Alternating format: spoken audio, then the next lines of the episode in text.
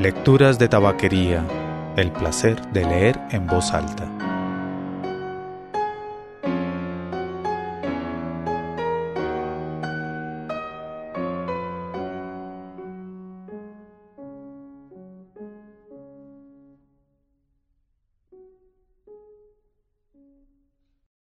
Soy Mauricio Duque Arrubla. Usted escucha Lecturas de Tabaquería, el podcast de lecturas en voz alta. Si desea hacer algún comentario o enviar alguna sugerencia, puede hacerlo escribiendo a mauricio o dejando un comentario en cualquiera de las publicaciones del sitio lecturasdetabaquería.com. Cómo acabar de una vez por todas con la cultura es el nombre en español de una recopilación de relatos de Woody Allen, que en inglés se llama Getting Even. De ese libro hoy leeré Sí, pero puede hacer esto la máquina a vapor, que es una especie de biografía, en parodia, del conde de Sandwich. Sí, pero puede hacer esto la máquina a vapor, de Woody Allen. Estaba hojeando una revista mientras esperaba a que Joseph K. mi Bassett terminara su acostumbrada consulta de cincuenta minutos todos los martes con un psicoterapista de Park Avenue. Un veterinario yunguiano que, por cincuenta dólares la sesión, se empeña en convencerle de que los mofletes no son una desventaja social. Cuando por casualidad di con una frase al pie de la página que atrajo mi atención, tanto como la notificación de un cheque sin fondos. Sin embargo, no se trataba más que de uno de esos artículos de las rúbricas pseudoculturales tipo Conozca usted la vida de o a que no lo sabe, pero su evidencia me sacudió con la fuerza de las primeras notas de la novena de Beethoven. El sándwich, decía, fue inventado por el conde de Sandwich. Estupefacto por la noticia la volví a leer y me estremecí con un temblor involuntario. Mis ideas se arremolinaron mientras evocaba los sueños, las esperanzas y los inmensos obstáculos que debieron acompañar el invento del primer sándwich. Se me humedecieron los ojos cuando miré por la ventana las centelleantes torres de la ciudad y experimenté una sensación de eternidad, maravillado por el lugar inextirpable del hombre en el universo. El hombre, el inventor. Los cuadernos de anotaciones de Da Vinci se cirnieron sobre mí, valientes hipótesis para las más elevadas aspiraciones de la raza humana. Pensé en Aristóteles, Dante, Shakespeare, el primer folio de sus obras, Newton, el Mesía de Händel, Monet, el impresionismo, Edison, el cubismo, Stravinsky E igual mc al cuadrado. Me concentré con firmeza en la imagen mental del primer sándwich conservado en una vitrina del Museo Británico y dediqué los tres meses siguientes a la elaboración de una breve biografía de su gran inventor, el conde de Sandwich. Aunque mis conocimientos de historia no son muy brillantes y aunque mi capacidad para novelar los hechos supera por mucho la del común de los aficionados al ácido, espero haber captado al menos la esencia de este genio ignorado, y deseo que estas notas sueltas induzcan a algún verdadero historiador a trabajar sobre él a partir de estos datos. 1718. Nace el conde de Sandwich en una familia de aristócratas. El padre está encantado por haber sido nombrado jefe herrador de Su Majestad el Rey, posición de la que disfruta durante bastantes años, hasta que descubre que no es más que un herrero y renuncia amargado. La madre es una simple Hausfrau, de extracción germánica cuyo sencillo menú consiste esencialmente en manteca de cerdo y avena, aunque a veces demuestra cierta imaginación culinaria al confeccionar un postre de natas, huevos, vino y azúcar. 1725 1735. Asiste a la escuela donde aprende a montar a caballo y latín. En la escuela toma contacto por primera vez con los embutidos y muestra especial interés por los cortes muy finos de roast beef y de jamón.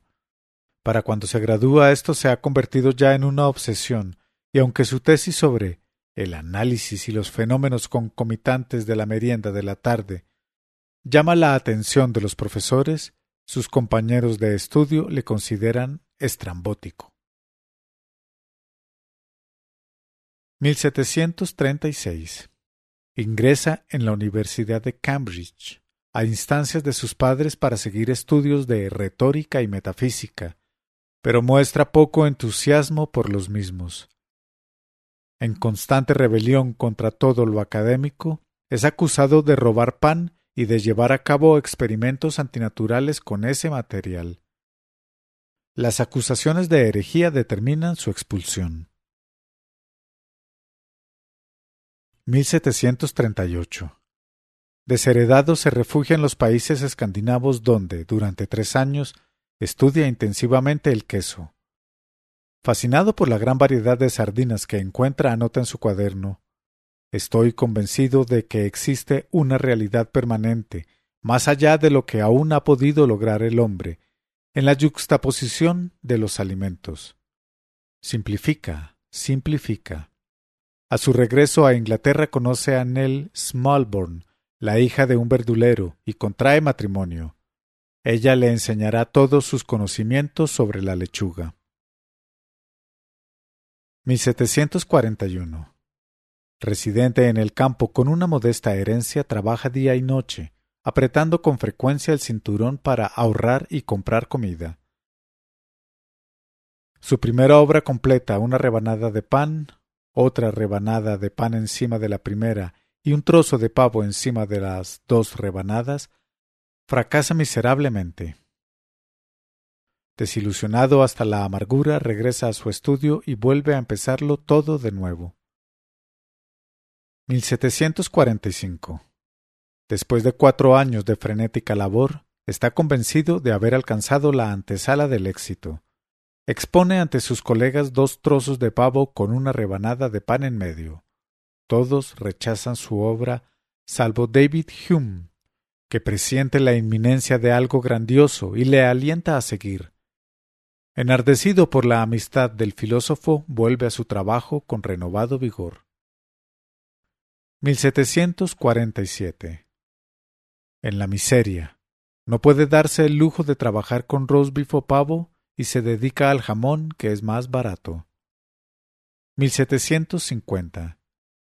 En primavera expone tres trozos consecutivos de jamón uno encima de otro y hace una demostración que sólo despierta cierto interés en círculos intelectuales y que pasa desapercibido para el gran público.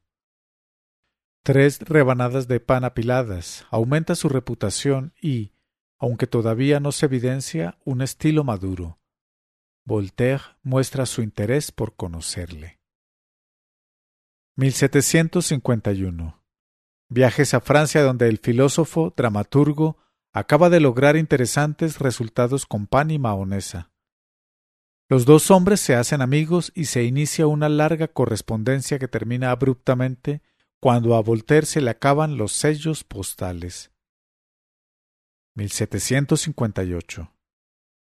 Su creciente aceptación entre los manipuladores de la opinión pública hace que la reina le encargue algo especial con motivo de un almuerzo con el embajador de España. Trabaja día y noche experimentando con cientos de posibilidades y, por fin, a las dieciséis horas diecisiete minutos del 27 de abril de 1758, crea la obra que consiste en varias tajadas de jamón cubiertas, por encima y por abajo, por dos rebanadas de pan de centeno. En un golpe de inspiración adorna la obra con mostaza. Es el éxito inmediato y queda encargado para el resto del año de los almuerzos del sábado.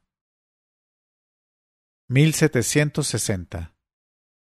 Cosecha un éxito tras otro creando sándwiches, como se los denomina en su honor, con roast beef, pollo, lengua y casi cualquier fiambre concebible. No satisfecho con repetir fórmulas ya tratadas, busca nuevas ideas y elabora el sándwich combinado, por el cual recibe la orden de la jarretera. 1769. En su residencia de campo recibe la visita de los hombres más ilustres del siglo. Haydn, Kant, Rousseau y Ben Franklin se detienen en su casa, algunos disfrutando de sus admirables creaciones, otros con pedidos para llevar. 1778. Aunque físicamente cansado, todavía investiga nuevas formas y escribe en su diario Trabajo hasta altas horas de la noche y tuesto todo lo que encuentro en un esfuerzo por mantener el calor. A fines de ese mismo año su sándwich abierto de rosbif caliente provoca un escándalo por su franqueza. 1783. Para celebrar su sexagésimo quinto cumpleaños inventa la hamburguesa y hace giras personales por las grandes capitales del mundo, preparando hamburguesas en salas de concierto ante numerosas y agradecidas audiencias. En Alemania, Goethe sugiere servirlas con panecillos, una idea que deleita al conde que, más tarde, dice del autor de Fausto, este Goethe es un gran tipo. Estas palabras deleitan a Goethe, aunque al año siguiente los dos hombres rompen su relación por una desavenencia en torno a los conceptos de crudo, medio hecho y hecho. 1790 en una exposición retrospectiva de su obra celebrada en Londres, sufre un súbito ataque de dolores en el pecho y se supone una muerte inminente, pero se recupera lo suficiente para supervisar la construcción de un monumento al sándwich de barra, promovida por un grupo de talentosos seguidores. Su inauguración en Italia produce serios disturbios y allí permanece incomprendido salvo por unos pocos críticos. 1792. Cae víctima de un genubarum, que no puede tratar a tiempo y fallece mientras duerme. Es enterrado en Westminster Abbey, y miles de personas presencian sus funerales. En esa ocasión el gran poeta alemán Hölderlin resume sus logros con una manifiesta reverencia. Liberó a la humanidad del almuerzo caliente. Todos estamos en deuda con él.